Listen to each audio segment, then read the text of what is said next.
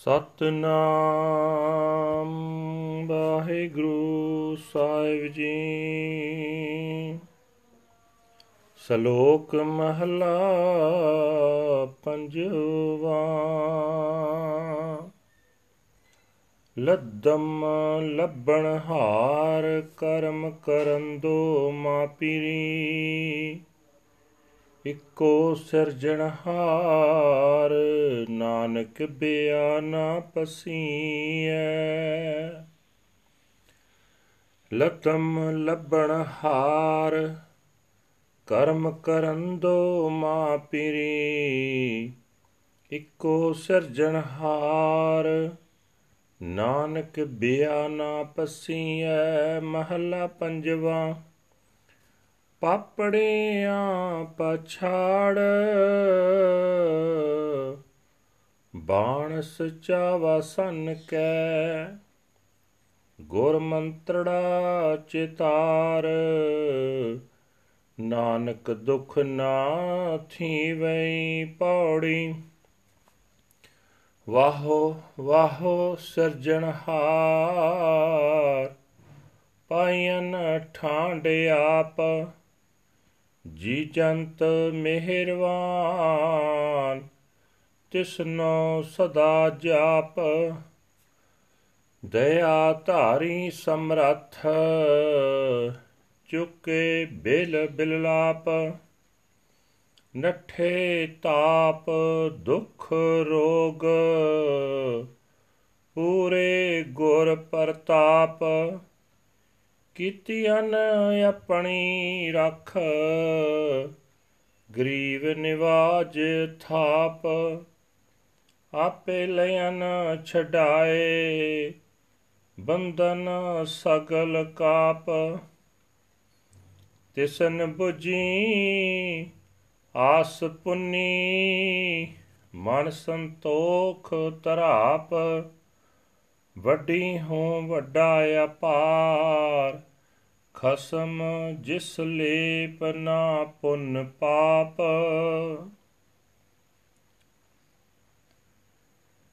ਆਪੇ ਲਿਆਨ ਛਡਾਏ ਬੰਧਨ ਸਗਲ ਕਾਪ ਤਿਸਨ 부ਜੀ ਆਸ ਪੁੰਨੀ ਮਨ ਸੰਤੋਖ ਤਰਾਪ ਵੱਡੀ ਹੋਂ ਵੱਡਾ ਆਪਾਰ ਖਸਮ ਜਿਸ ਲੇਪ ਨਾ ਪੁੰਨ ਪਾਪ।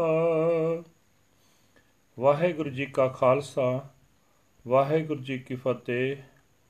ਇਹ ਹਨ ਅੱਜ ਦੇ ਹੁਕਮਨਾਮੇ ਜੋ ਸ੍ਰੀ ਦਰਬਾਰ ਸਾਹਿਬ ਅੰਮ੍ਰਿਤਸਰ ਤੋਂ ਸਾਹਿਬ ਸ੍ਰੀ ਗੁਰੂ ਅਰਜਨ ਦੇਵ ਜੀ ਪਾਤਸ਼ਾਹ ਜੀ ਦੇ ਉਚਾਰੇ ਕੀਤੇ ਹੋਏ ਹਨ, ਸ਼ਲੋਕ ਦੇ ਵਿੱਚ ਹਨ। ਗੁਰੂ ਸਾਹਿਬ ਜੀ ਫਰਮਾਨ ਕਰਦੇ ਕਹਿੰਦੇ ਹਨ ਜਦੋਂ ਮੇਰੇ ਪਿਆਰੇ ਖਸਮ ਨੇ ਮੇਰੇ ਉੱਤੇ ਬਖਸ਼ਿਸ਼ ਕੀਤੀ, ਤਾਂ ਮੈਂ ਲੱਭਣ ਯੋਗ ਪ੍ਰਭੂ ਨੂੰ ਲੱਭ ਲਿਆ। ਹੁਣ ਹੈ ਨਾਨਕ, ਇੱਕ ਕਰਤਾਰ ਹੀ ਹਰ ਥਾਂ ਦਿਸ ਰਿਹਾ ਹੈ, ਕੋਈ ਹੋਰ ਨਹੀਂ ਦਿਸਦਾ। ਹੈ ਨਾਨਕ, ਸੱਚ ਭਾਵ ਸਿਮਰਨ ਦਾ ਤੀਰ ਤਾਣ ਕੇ, ਚੰਦਰੇ ਪਾਪਾਂ ਨੂੰ ਨਸਾ ਕੇ ਗੁਰੂ ਦਾ ਸੋਹਣਾ ਮੰਤਰ ਚੇਤੇ ਕਰ। ਇਸ ਤਰ੍ਹਾਂ ਦੁੱਖ ਨਹੀਂ ਵਿਆਪਦਾ। हे ਭਾਈ, ਉਸ ਕਰਤਾਰ ਨੂੰ ਧੰਨ ਧੰਨ ਆਖ ਜਿਸ ਨੇ ਤੇਰੇ ਅੰਦਰ ਆਪ ਠੰਡ ਪਾਈ ਹੈ।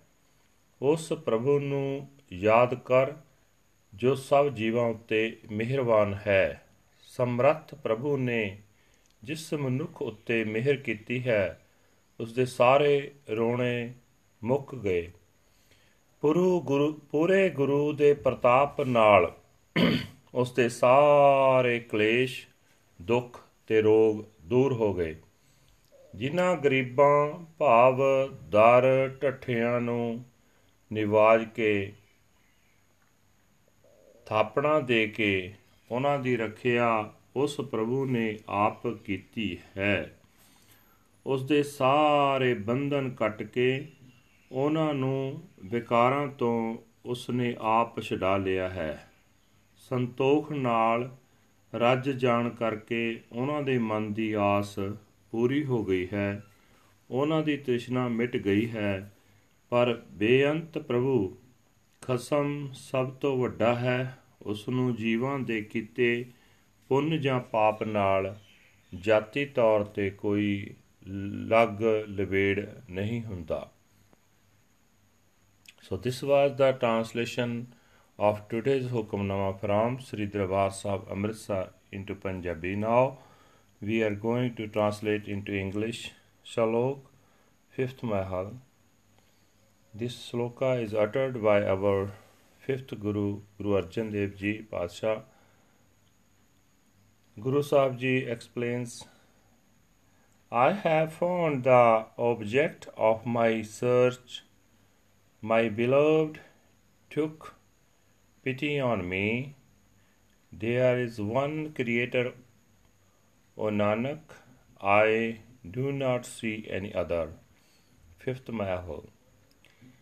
Take aim with the arrow of truth and shoot down sin. Cherish the words of the Guru's mantra. O Nanak, and you shall not suffer in pain. Body. Waho, Waho, the Creator Lord Himself has brought about peace and tranquility. He is kind to all beings and creatures. Meditate forever on Him. The all powerful Lord has shown mercy, and my cries of suffering are ended. My fevers, pains, and diseases are gone. By the grace of the perfect Guru, the Lord has established me and protected me. He is the cherisher of the poor. He himself has delivered me, breaking all my bonds. My thirst is quenched, my hopes are fulfilled, and my mind is contented and satisfied. The greatest of the great, the infinite Lord and Master, he is not affected by virtue of ਵੈਸੇ ਵਾਹਿਗੁਰੂ ਜੀ ਕਾ ਖਾਲਸਾ ਵਾਹਿਗੁਰੂ ਜੀ ਕੀ ਫਤਿਹ